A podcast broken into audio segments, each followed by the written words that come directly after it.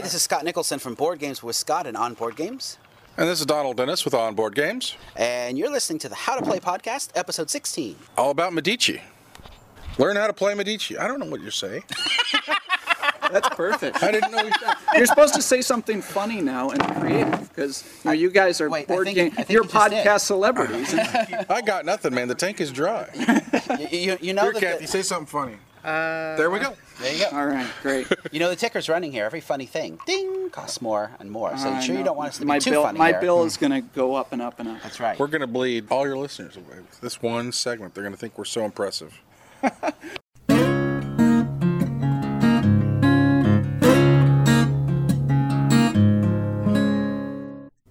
Hello and welcome to the How to Play podcast.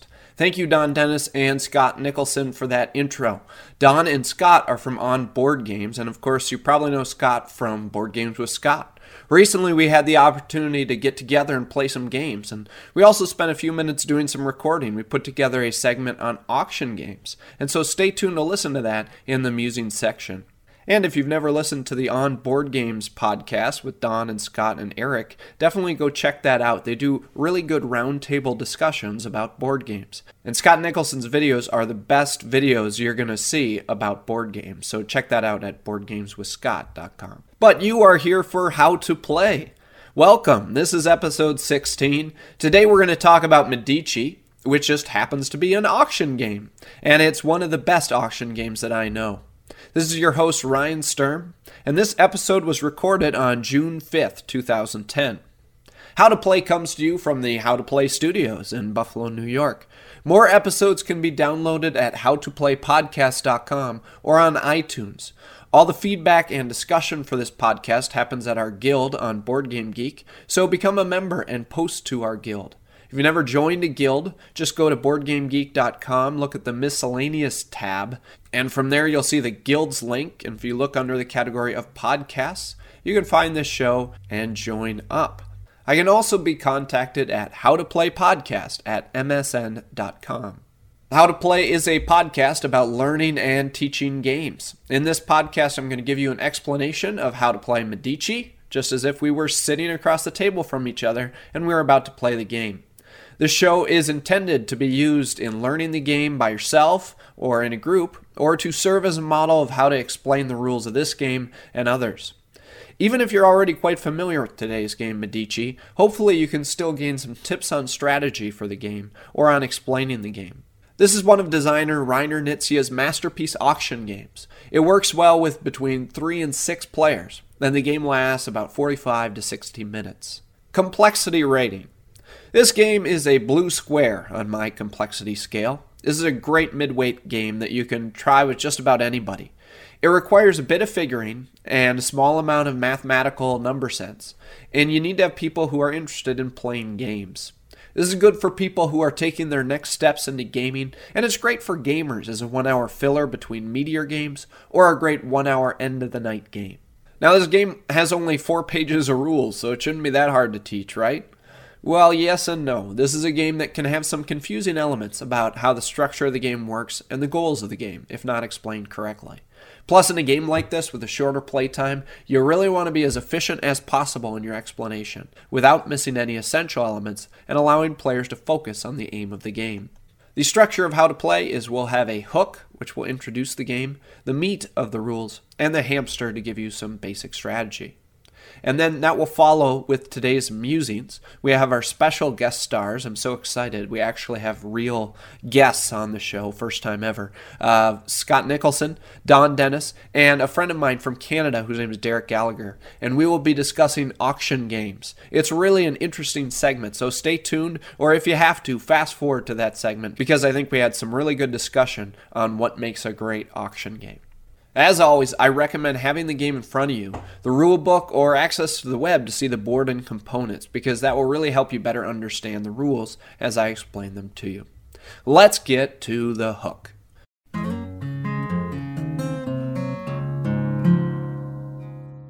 Part 1 The Hook What the game is about. Welcome to Medici. You are a rich merchant seeking to gain the most profits over three days at the market. The goal of the game is to have the most money at the end of these three days or rounds. The money in this game is simply represented by one of your tokens on a track that goes around the board. When you spend money, you simply move your token backward, and at the end of each round, you will earn money by moving it forward. Whoever bag token is the furthest forward at the end of the game wins. In order to earn money, you're going to have to spend money to buy goods tiles. You'll be spending your money in participating in a series of auctions to win lots or groups of one, two, or three good tiles to acquire to fill your ship which can hold five of those good tiles each turn. When all players' ships are full, we're going to earn back some of those money depending on which goods you've gotten, hopefully making a profit. You earn money for those goods in two different ways. First, the players will earn rewards from having the highest valued goods, represented by the sum of total of the numbers on the tiles. So you just you'll have those five tiles of numbers, you'll add them up. The player who has the highest total gets first place bonus of 30 money, the next highest usually gets 20, and so on. And eventually, the player with the lowest sum value will get nothing. Second, there are five different colors or types of goods, and players get rewarded at the end of the turn for having shipped the most or second most of one of those types of good or colors of goods. That is the balancing act of Medici. You want to have the most valuable goods, but you're also looking to specialize in certain colors of goods as well. And you have to try to manage to win these auctions for these tiles at a reasonable price. Because if you spend 35 money to win a reward of 30, well, that's just not very good business, is it? So in this game, we will have auctions for one, two, or three tiles until all players' boats are full. At that point, players score for the total value of their boat for that turn, compared to the value of their opponent's boats. Then, players score for shipping the most of each of the five goods colors throughout the game. Players mark on the board how many of each color they've shipped. The top two players will score 10 and 5 money, respectively, for each of those five colors. All the goods tiles will go back in the bag. The markers on the board stay there, showing the colors you have shipped, and you'll try to add to your dominance in those colors in the second and third rounds. You'll play two more complete rounds, and at the end of the third round, whoever has the most money is the winner.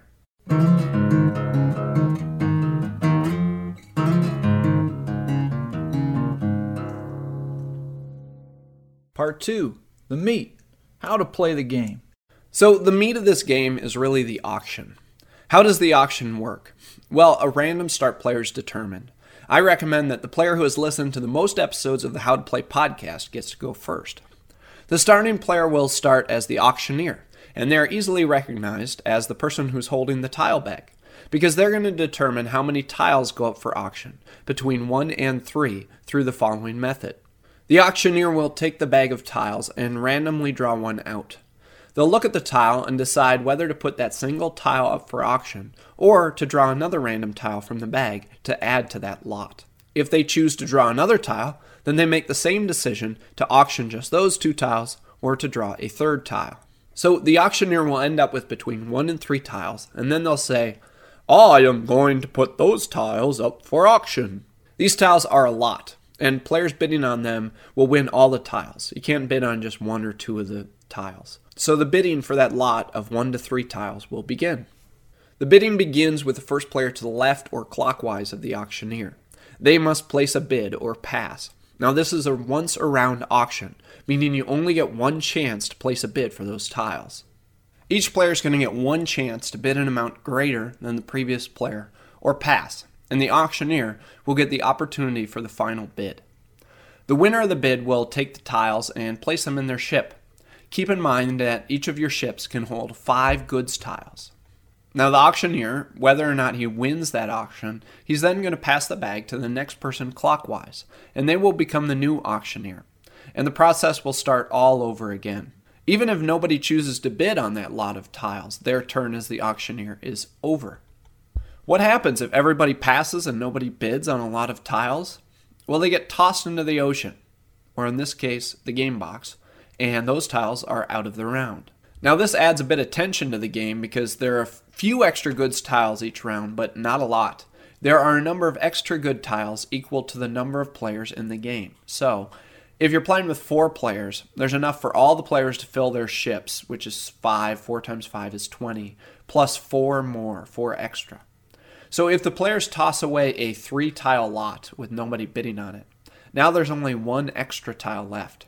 And if they were to throw away three more tiles, well, now we're going to be short two tiles of everyone being able to fill their boat for that round, which usually makes auction prices go up. So the bidding continues in that fashion, one to three tiles for each player's turn, but it gets more interesting as more auctions have occurred for a couple of reasons. Players now have colors in their boat that they're trying to shoot for. Like, let's say if I got a yellow and two reds, now I'm looking specifically for yellows and reds. Also, players and auctioneers need to take into account boat capacity. Your boat only holds five tiles each round. And once a player fills their boat, they are then out of the round. They'll no longer participate in the auctions or take a turn as the auctioneer. But this is also important for who can bid on a lot. For example, if I won a three tile lot in the first auction, then the next player may decide to draw a third tile on purpose for that auction because they know that I can't bid on a three tile lot because I only have space for two tiles in my boat.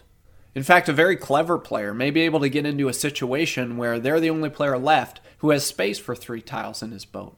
And then when it's his turn, he can draw three tiles, and since he's the only player who can bid on those tiles, he can take them for one measly dollar. Of course, the real trick of doing this is once you get yourself in that situation, you still have to pull the tiles out of the bag that you actually want. If you're the auctioneer, you can even pull out more tiles than you're able to bid on, but you can't pull more than anyone could bid on. So if I only have two spaces in my boat, I can pull out three tiles, assuming that somebody else has three spaces left in their boat. But if everyone has two or less spaces, I can never draw a third tile for a lot of three tiles. And that's the heart of this game. You're going to continue to run auctions of one to three tiles, and you can see how it might be an advantage in this game to hold out and just wait for a lot of other players to fill their boats so that they can't bid anymore. But you must beware being the last unfilled boat. Because a round ends when only one player has their boat that is not filled.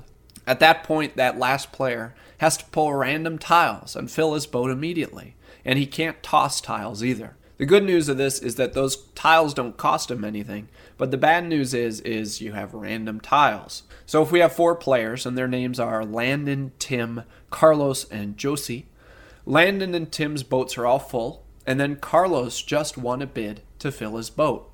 Josie is the only person who doesn't have a full boat. He has three spaces left in his boat. Josie takes the bag, pulls the next three tiles randomly out of the bag, and fills his boat. If there aren't three tiles left because they burned too many tiles, well, he just takes whatever is left, and then he's just out of luck and he gets what he gets. So, after that last player has randomly filled the empty spaces in his boat, that is the end of the round, or day. It's time to score for your goods. First, the value of the goods on your boat, and then the colors. First, players will add all the values of the tiles in front of them and compare them. The rewards depend on how many players you have, but they always range from 30 to 0 for the total sum of the values of your tiles. In a four player game, it is first place gets 30 money, second place is 20, third place is 10, and fourth place gets 0.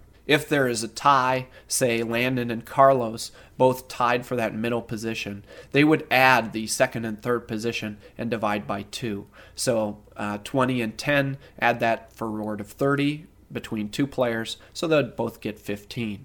If necessary, you round down. Then all the players have a spice bag on each of five colored tracks, and you're going to move up one space on that track for each good of that color I have. So say I had two blue, two red, and a white. I would move two spaces up the blue track, two up the red, and one up the white. The players then score depending on who has shipped the most of each of those colors of goods. First place gives you 10 money, second place gives you 5 money. If players are tied, once again we add, divide, and round down. So if Josie and Landon were tied for the most white tiles, they both had two um, they would split that reward of 10 plus 5, 15. You divide that between the two players, so they'd both get 7. Same thing if two players tied for second, for example, they would both get 2. All of these tracks have seven rungs of the ladder, and once you get to the fifth level, you're going to start getting bonus money for having delivered so much of those colored goods, which is why you really want to try to collect the same colored tiles.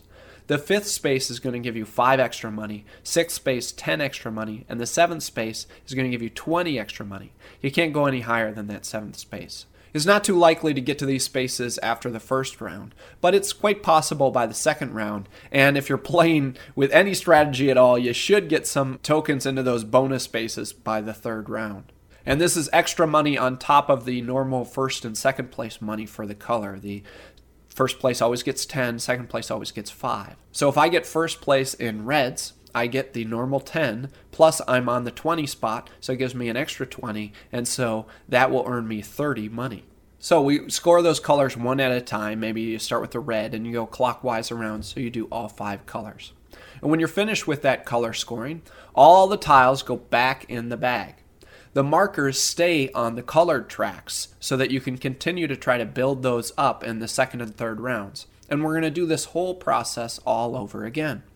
You have to make sure to have the right number of tiles in the bag. If you have six players, you play with all the tiles. But if you have less than six, then the game tells you how many tiles you need. You're going to secretly pull a certain number face down that will be out of the round. And those tiles will change each round. So the ones that were removed from the first round, you're going to put back in the bag and secretly pull another certain amount to pull out. So that in that way, you'll never know exactly which of those tiles are out of the game.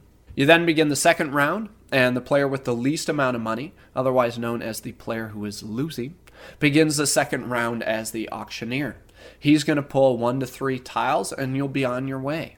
You're going to do the same exact process with the second and third rounds, but they get a lot more interesting because everybody knows what color tiles everybody's looking for simply by looking at the board.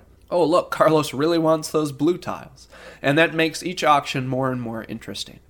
And then finally, at the end of the third round, the player with the most money wins the game.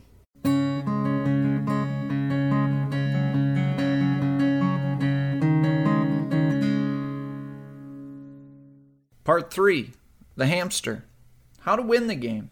So let's talk a bit of Medici strategy. Medici, of course, is an auction game. So you need to be able to successfully evaluate the worth of a group of one to three tiles and make some great bids. How do you do that? Well, I like to be aware of the tile's market value, its relative value, and its potential value. And within all that, have good timing on when and when not to bid. First of all, you, you need to know what the tile set is. In Medici, there are seven tiles of each of five colors. There are different versions, but in the most current version, the colors are white, blue, yellow, red, and green. Each color is represented by a good symbol. For example, white is animal skins. And each color of the tile has seven different tiles, and they have different, what I'm going to call market values. This represents how valuable that tile is relative to the other tiles. It's also a good guide for placing your bids. If you're lost for what a good bid on something, the market value is simply found by adding the numbers on the tiles together and then you get a bid that is a reasonable bid. So, say for example, maybe you had a five tile and a three tile and a two tile. You could say, all right, five plus three plus two, 10 is pretty much a standard bid. Maybe I'll bid nine. So, what are the numbers on the tiles? Well, we have skins, those are the white tiles. There are seven different tiles there. Um, in skins, we have zero skins, one skins, two skins, three skins, and um, yeah, actually, let's call the white tiles fur. Yeah, it's definitely uh, fur. Let's call it fur. Yes, fur. Okay, so on the fur tiles, we have a 0, a 1, a 2, a 3, a 4, a 5, and another 5. I, I love how he decided to do two fives because it leaves that excitement of, all right, there's another 5 in there. So I'm just going to, I'll leave that one 5, I'll get the next 5. So there's seven of each of the five different colors. Five colors times seven different tiles is 35. Plus, there's one special tile. This is the treasure chest. The treasure chest has a value of 10, but it has no color. This is a very interesting tile because if you take this, you're probably going to have the most valuable boat, meaning you're going to get that full 30 money. But how much is that worth to you? So people sometimes are just waiting. When is that treasure chest going to come out? Or if you're playing with four players, is that treasure chest going to come out? Is really an important tile. Also, you have to balance that with the fact that you're not getting any advancement on your color tracks. So it's good to know that that's the tile set that's in there. You have a 0, 0, 1, 2, 3, 4, 5 uh, in each color, and then there's the 10 treasure chest. So there is a bit of a memory game, and you can even just look on what tiles have come out that people have bid on and still know what potentially is coming up. I love this game with six because you know what tiles are left in the bag. It's just a matter of when they come out. With four, you need to know that each round some of those tiles are randomly out of the game. So you could get unlucky uh, with not getting tiles of a certain color. So, as I said, that market value, the numbers on the tile, if you just add those up, that gives you a good guideline of what to bid. But this game really would not be very interesting if everybody just added up those numbers on those tiles and that's what they bid and that's what won the auction. What's interesting about this game is determining when can you get something cheap and when is it worth it to pay more. There's two things you need to consider when you're looking at bidding in these auctions. You need to look at the relative value. You need to think about what are those tiles worth to me compared to what are they worth to the other players who are bidding in that auction. This is where you can get a really good deal. If there's something there that is really going to help my boat and going to do nothing for you, I can probably get that tile lot for a bargain. Also, need to keep in mind the potential value. Perhaps seeing more potential value in a color that nobody has gotten into yet. Or recognizing that even though we're bidding on a five tile, that if I win that five tile, it's not going to change my order or my place in how valuable a boat I have because maybe I'll still be in third place really thinking about by looking at the other players' boats, what is that tile lot going to do for you in comparison to the other players? Also, take advantage of being that auctioneer. It's really a powerful position for a couple of reasons. First of all, you get that last bid. So they're going to come up with probably a reasonable amount of money. And then you get that final say on whether you want to allow that player to get that or just bid one more and take the tile yourself and take the lot yourself. You also get the important decision of how many tiles to put into the lot. When do you draw a second tile or a third tile?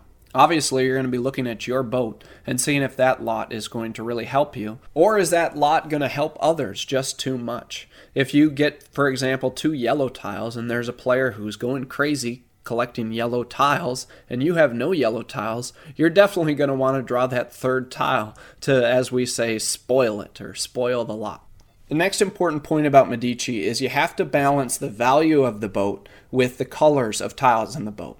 The first couple times I played this game, I was always really focused on getting just two colors, and I took such a hit for having a low boat value and got the zero multiple times and just got crushed.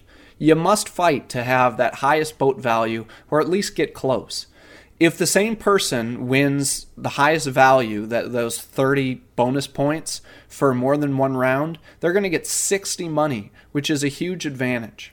You don't want to have that same opponent win the boat value twice in a game and if they do you at least have to make sure they pay a bunch of money for it you don't always have to have the most, but you have to get in that mix somewhere. Be second or third. If you get last more than once, you're not going to win this game. And then by the same token, if you just get random colors where you're not winning any of the colors, you're probably not going to win the game either. So it's the balance between colors and boat value. Then you need to ask yourself should you bid early on lots or should you bid late for lots?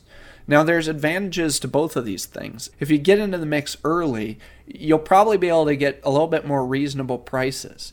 If you get into the auctions late, it's possible you can get some really cheap tiles, but sometimes it's just random and you don't get the ones that you want. Also, I love in this game how you can play that sort of play chicken strategy. There's something there, you know you don't want it, but you know someone else really does want it. So you can at least put a token bid out there to make sure that they don't get it really cheap of course, the trick to this is you have to make sure that they're going to bid on it. They could really just decide, you know what, I don't need that, and stick you with it, especially if you place your chicken bid too high. So, of course, the most important part of this game is placing fair bids based on the relative and potential value of those tiles. And hopefully, on your tile draws, you get just a little bit lucky. Medici is a beautiful auction game. It's one of the best there is. I hope you enjoy it and have fun.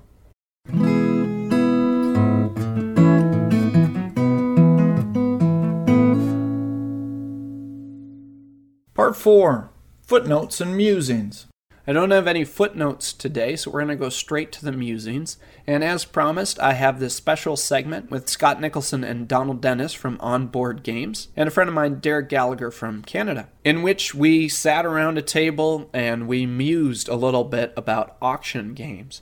What makes a great auction game, and just some of our general thoughts about the genre. Thank you to you three guys for joining me, and I hope you enjoy this segment. So how are we gonna start this? You're the you're the of MC Okay, we just started. You, you go for it. Yeah, I think we've already actually. Uh, Hi there, you've just joined us in on a conversation. Uh, we're talking about auction games, and we're talking about the different ways that auctions are put into games. Uh, so rather than really focus on the games, we're going to talk a little bit about different types of auctions out there in games and the effect they have. who are you? Why, hi there, I'm Scott Nicholson, host of Board Games with Scott and contributor to On Board Games. In my most recent episode of Board Games with Scott, I talked about one specific type of auction games, and so now we're going to talk about lots of auctions. Excellent. And who are you? I'm Derek. I'm one of the uh, imported Canadians. This is Ryan Sturm from the How to Play podcast. And why are you here?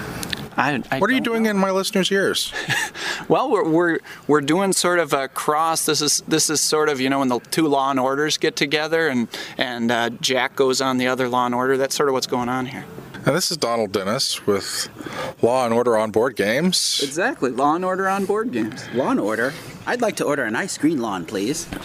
Okay. Um, all right. So, why are auction games an important part of the gaming genre? What What do they add? Why do we care? All right. Well, one thing that, that, that auctions do is they allow you to have a game from a design perspective that you don't have to balance every aspect of the game because the balance is going to come naturally through the bidding. So if you have some things that are more powerful than others in the game, it's fine because with the auction mechanic, everyone has a chance to get it, and people's bids are going to affect that balance. As compared to a game where you you're all given a resource, and you better hope those resources are all equally valuable. So auction games are a pretty easy way for a game designer to to provide players with access to a variety of strengths of stuff and a way to balance that out. That, that's a very good point. I think about a few excellent e- examples of that. One would be Princes of Florence. Princes of Florence has all these different options up for sale, and some of them are wildly more balanced, such as the Jester specifically, those of you who are familiar with the game. I also think about one of my favorite games, of course, Age of Steam, uh, which has those two very powerful actions, and people are bidding for. You don't know which one they're going for, but you have to bid high to get those more powerful actions. When you start playing at auction games, have you ever noticed when you go to a different group of people? Not only do you get different tactics, but the values of games, you know, of components or of, or of things that you're buying really shifts. Like you go to Yes. Power Grid and, and you'll say, oh, people don't usually go around the board more than once for Power Grid to say, oh, I'm going to buy this particular thing. But then you get some games where you can go around the table multiple times, like, oh, we're going to bid this up until we're bleeding out our teeth.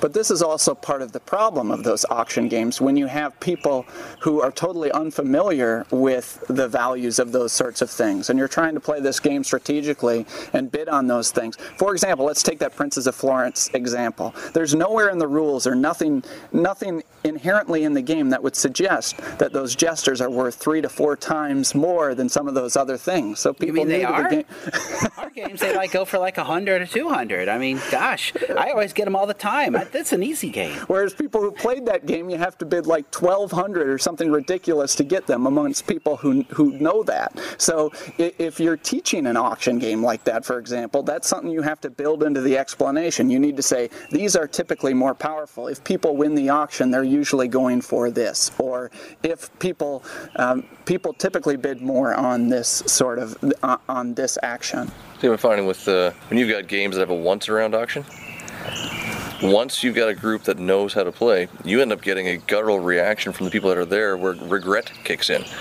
Where if you start to realize you haven't bid enough, everyone begins to panic the next time around. And it pushes whether it's currency back and forth or whether whether you're bidding with tokens back and forth, people actually become physically attached to the auction at the start of the game as opposed to the play after the game. But that makes me think of it's interesting uh, when you go from a once around as opposed to one that can can keep going around and around multiple times. When when an auction can keep going, players don't have to have that knowledge uh, going into the game. They can sort of feel it out and and let sort of the market decide, as you will. Whereas if you've got a once around game such as Medici or Goa, players sort of have to know the value going into the game of what things are. Otherwise, they're not going to be be able to feel it out and, and see how it happens. I think that actually that's that's one of the things about uh, about auction games is that people learn the game, and then after they've learned the game, how they play it changes a little bit. But then once a group settles in on, I know how valuable these things are, so I'm going to bid to that or maybe a little higher than that because I know it's a lot more valuable to Scott here. Then it falls, you know, it's pre-balanced, and the auction element doesn't really add that much to the game beyond the oh we're just moving our pieces around because we know what we know what the value is. Now, if you really want to explore an auction game mechanic, the one I'll suggest you play is Modern Art, because Modern Art has a lot of different auctions in the game based upon what it is you're going putting up for auction. You're going to do different types of auctions, and so if you're listening to this and saying, "Yeah, but I've only ever played Monopoly. I only understand that auction," uh, seek out a copy of Modern Art because it's a good way to Monopoly. Wait, wait. that. Monopoly has an auction. Um, yeah, it's with free parking. You know, it's over in oh, the free parking. area. the place where you get all the money. Yeah, in the yeah, center. Yeah, yeah, yeah. No, no. If, if a property goes unsold, it goes up for auction. I know. I didn't know that before we did our Monopoly episode. Okay, there you go. when, when you brought up modern art, I, I was thinking uh, games like For Sale and No Thanks, were great introductory games where everyone can understand the game after the first time around. Yeah, no thanks is like an, an inverse auction game. Yeah. Trying to not get stuff. Yeah. But one of the things I think these auction games really get better the more that you play them because the players get a better understanding of those values. And when all the players have a have a good understanding of the values, it makes the game more interesting. Whereas I know this is worth more, so I'm going to get it at a cheaper price, and, and then it's it's not quite as fun. One uh, different mechanism is in the current, uh, current currently available Hollywood Shuffle, um, where it's an auction mechanism, but it's a fixed pool between the players. And so there's only so much currency that's going around, and so if I bid stuff, that's then redistributed to the other players each Okay. time. And so what's kind of neat about that is over the course of the game, it balances out. If I bid high, the money I bid is going to be distributed between the other players, That's what and they're going to have some bid. Uh, Hollywood is it Hollywood Shuffle? Hollywood Blockbuster? Oh gosh, you're right. Hollywood Blockbuster. Yeah, I was going to say Blockbuster? You wanna that sounds that like? Hollywood Yeah, Blockbuster. What's I Yeah, no. What's the? Uh, I'm trying to remember what the German Tra- Traum have- Traumfabrik? Yes, it's, I'll do that again. And this time I'll sound smart. Nope, too late. Here I, thought, here I thought you knew this clever game that I'd never heard of before. Why? This why great there game. Um, there will be next week. Just let me get to Board Game Geek. I'm putting it in there. yes, Traumfabrik or uh, Hollywood Blockbuster have that currency issue. So I think that's an interesting twist on the game that allows some balance to keep that currency flowing between the players. Now, uh, there's more than one version of Modern Art. Was there any changes between the two of those? Between Modern Art and Modern Art, the card game. No, no, no. The original, um, the original Hans im Glück, or the, ori- the first printing, and then somebody else did a smaller box version. I don't think so, but I'm not willing to go on record with that, and so I'm not going to be a Wait, podcaster. you, you went on record with Hollywood Shuffle, but you're not going on record. No, I'm just kidding.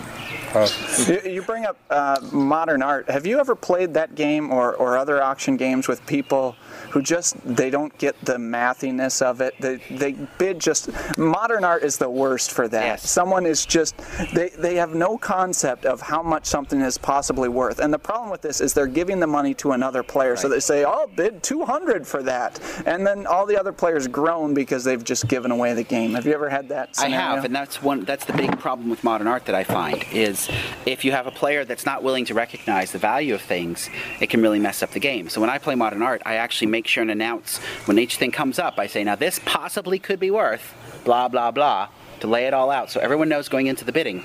And then of course, you know, this could be worth 60, 70 or 80. I'll bid 200. So, you know, then, you know, what are you going to do about that? You still get that sometimes. It's amazing. Well, you still get that. informed This is- consent, you that know. you want to win. Yeah. There's that that sense. Well, in, and in that brings auctions. the element to auction games that I like and most gamers ignore. Auction mechanisms in games are social mechanisms. It's not a gaming mechanism, it is a mechanism where you're playing the other players.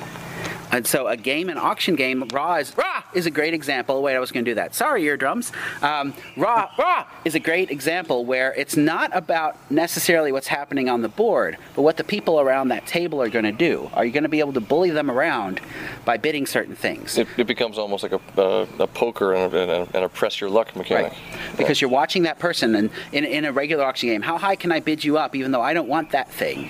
I want you to pay as much as possible for it.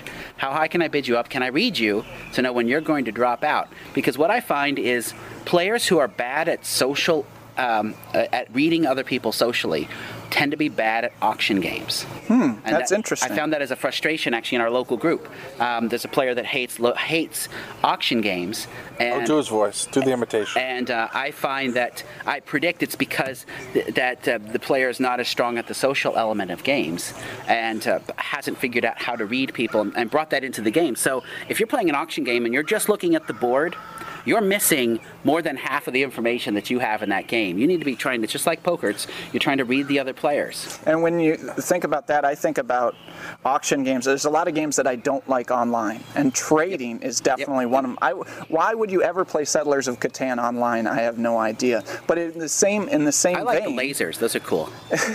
in the same vein, like Ra or, Ra. or modern. Dang it! I shouldn't have said that. Or modern art. You know, it- uh-huh. you're missing half. You're missing half the experience if you're just staring at a computer screen. Yeah. Even something like Amun-Re. But on the other hand, if you're playing with a bunch of people who have that problem, like they're they're more analytical and less social, then they're going to be jockeying for that mathematic position, and they they could do better at it. It's really once again, it's the whole group that you're playing with. It's not just you know four people who are more mathematically oriented are still going to enjoy the auction experience quite a bit. They'll enjoy it, but a player amongst those four who is more has recognized the social implication of a bidding game is going to do well because they're going to be able to manipulate that social situation. Yeah, and I'll bring it back to the, uh, to the auction mechanism on Age of Steam. When you've determined, or when you when you think you've figured out what the other person really wants to take, and you can see how much cash they've got in front of them, and you can see how far it's gone along the auction, you can either force their hand into a position that they really don't want to be in, or you can force them to take the one you didn't want too. You you can push people around in Age of Steam if you run the auctions properly. And one thing that just made me think about in Age of Steam, you don't really know what you're bidding for. You might think you know what you're bidding for, and and some of those auction games I, I think are some of the more interesting. I don't in that- understand what you're saying. I haven't played it. Okay, when someone wins, when someone wins an auction in Age of Steam, they get to choose. they get to choose from from seven available actions. I quit playing You'll with have to trains. excuse us while, while uh, Derek and Don are tumbling out in the woods right now. Uh, I having quit playing with trains when I was five. But there's a lot of other games where, where you have an you have an auction system and and you're not really sure what you're going to might have a good idea of what you're going to get, but you're not quite sure. Because in this case, if I win, I get to pick one of seven actions, and I may not be going for the same thing that you're going for. Oh, right, for. okay. So, you're, if- you're, you're I may picking be for going choice for a order, you're not picking for absolutes. Right. We might both be going for locomotive, but I might be going for another action, urbanization. And so he spent all that money for nothing. Yeah, Lascaux does, does kind of the same thing where you, you put down what your choice is uh, face down before you start bidding, and then everyone plays kind of like no thanks where you go around putting in chips. Um, and then somebody can take the chips and put their, their chip in, uh, put their choice face down, and, and it goes on. So you might be bidding against somebody trying to win that auction where you didn't have to win it because you were going after the ones with the green hands and he was going after the ones with the pink hands and and uh, they didn't overlap at all. So yeah. And that brings it back to exactly what you were saying, and as far as a social game and reading the intentions of the other players. Felix the Cat in the Sack is another auction game which has the mechanism where each player is contributing one of something you're bidding on. So you have this uh, set of cards that are out there. Everyone's contributed one face down. You have you have some bidding until someone drops out of the bidding, and then you get some information. You flip one over. Then you continue continue bidding. So what happens in the game is not only do you have the auction mechanism going on, you also then have the hidden information where you and I might be the last two bidding, and I know what's going on there you don't and you're trying to decide am i bidding it up because that's a good card that i want to win or am i bidding up because that's a bad card and i want you to pay a lot of money for that bad card Uh, And that's a great game. And I think the reason it's a great game is because it combines those two things that you were talking about so well. It combines the mathematical, which you know you know some variables and you don't know some variables, and but also the social. The social, you have to read the other person. Are they just bluffing you and trying to get you to pay money or not? And I think that's what the great auction games do. They combine those two yeah things. And that's like with uh, Tulip Mania, which is an auction game with a few fixed bids. When I designed it, I really wanted a game that best plays when you're looking at people around the table and trying to push them into certain positions. It's a game about, about social manipulation, much more than a game about financially manipulating a market, which is kind of just how the stock market is. So what's the toughest? Uh, more, what's the most complex game with an auction mechanic? What would you say the pinnacle is? We, we need to draw a distinction, though, between I, I think more of a straight auction game and a game with with an auction element. Yeah. Straight auction game, most complex auction game. I think that Goa would probably be one of the heaviest of those because it has it's a once around auction, so you really have to be able to calculate those values. And the game is really the heart of the game.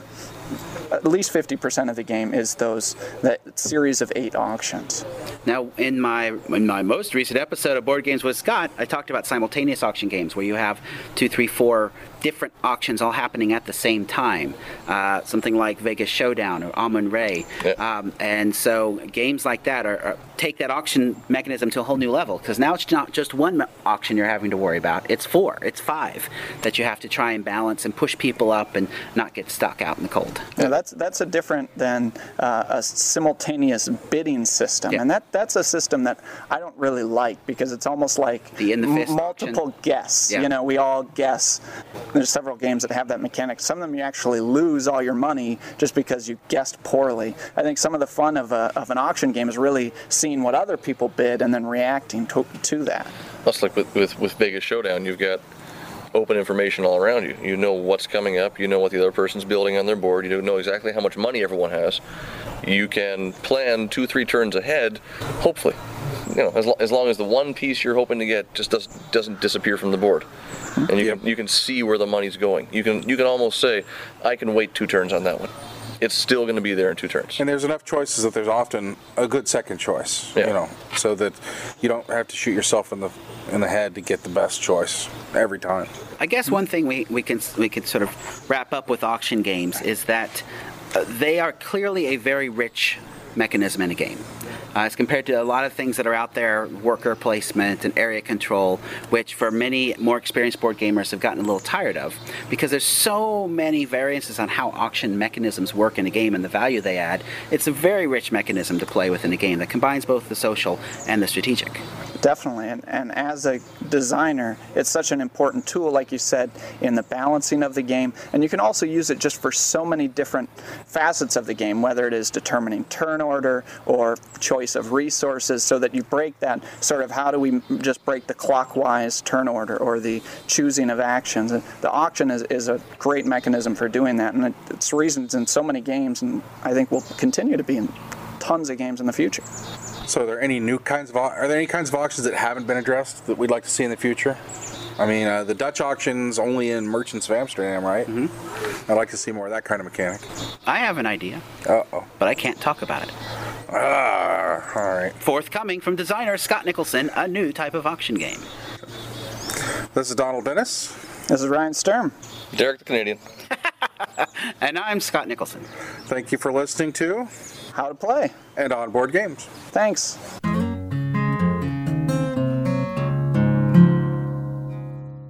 So there it was. Let me know what you thought about that segment. I'd love to do more collaborations with some of those guys.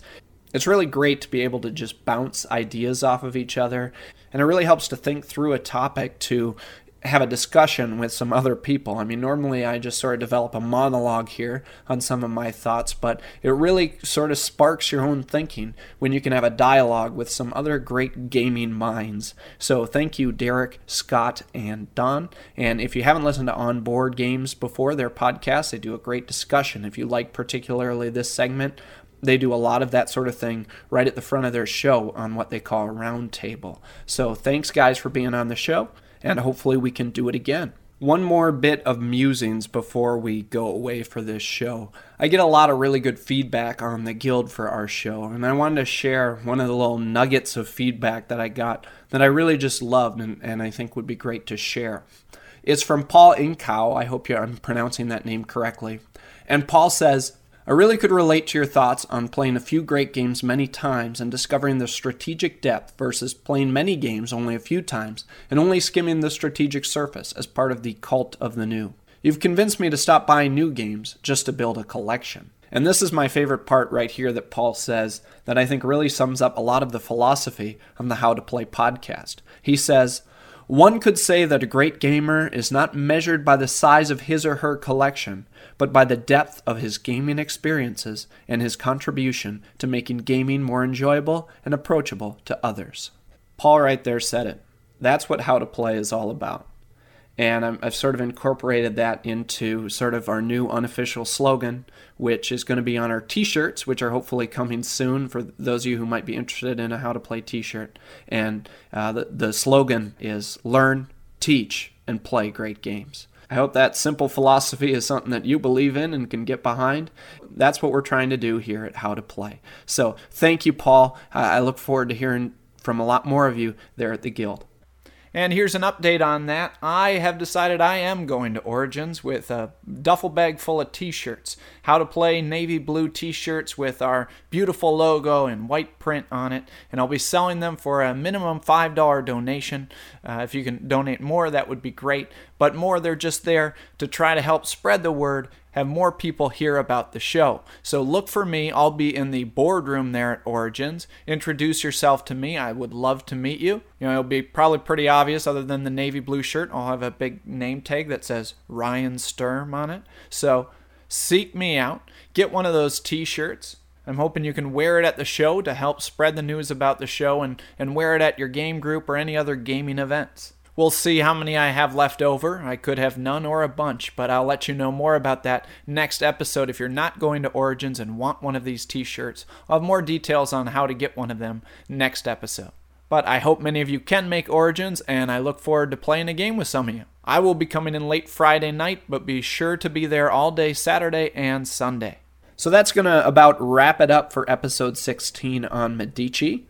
You know, I was listening to the Dice Tower, and they had this great outro segment where they put all this information into this cool little outro with background music. And I thought to myself, hey, I can do that. So I'm ripping it off. So uh, I put together my own little outro segment containing some of the collection of stuff that I always say at the end of every episode. So I'm going to leave you with that. Thank you so much for listening. This has been Ryan Sturm for the How to Play podcast. One, two.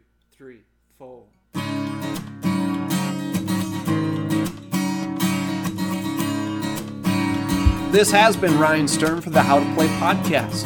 How to Play is written, recorded, edited, produced, promoted, and financed by Ryan Sturm. How to Play is a one man, independent podcast not affiliated with any game vendor or game company. If you like How to Play podcast, I count on you to support it. You can help out by joining and participating in the Guild, donating financially to the show, writing reviews, or rating the show on iTunes. Help talk up the show in your game group or on the forums at Board Game Geek, and even just thumb announcements of new episodes. We have no contests, no gimmicks, no advertisements, no plugs to game websites or companies. All of the show's content is free of all bias, save for one, my own, and that is due to your own continuing support please consider supporting the show in some way today. I love to hear feedback from you, and I can be contacted through our discussion forum on the Guild at Board Game Geek, or I can be emailed at howtoplaypodcast at msn.com. This podcast home on the web is www.howtoplaypodcast.com. Thanks again, everybody, and until next time, I hope you will learn, teach, and play great games.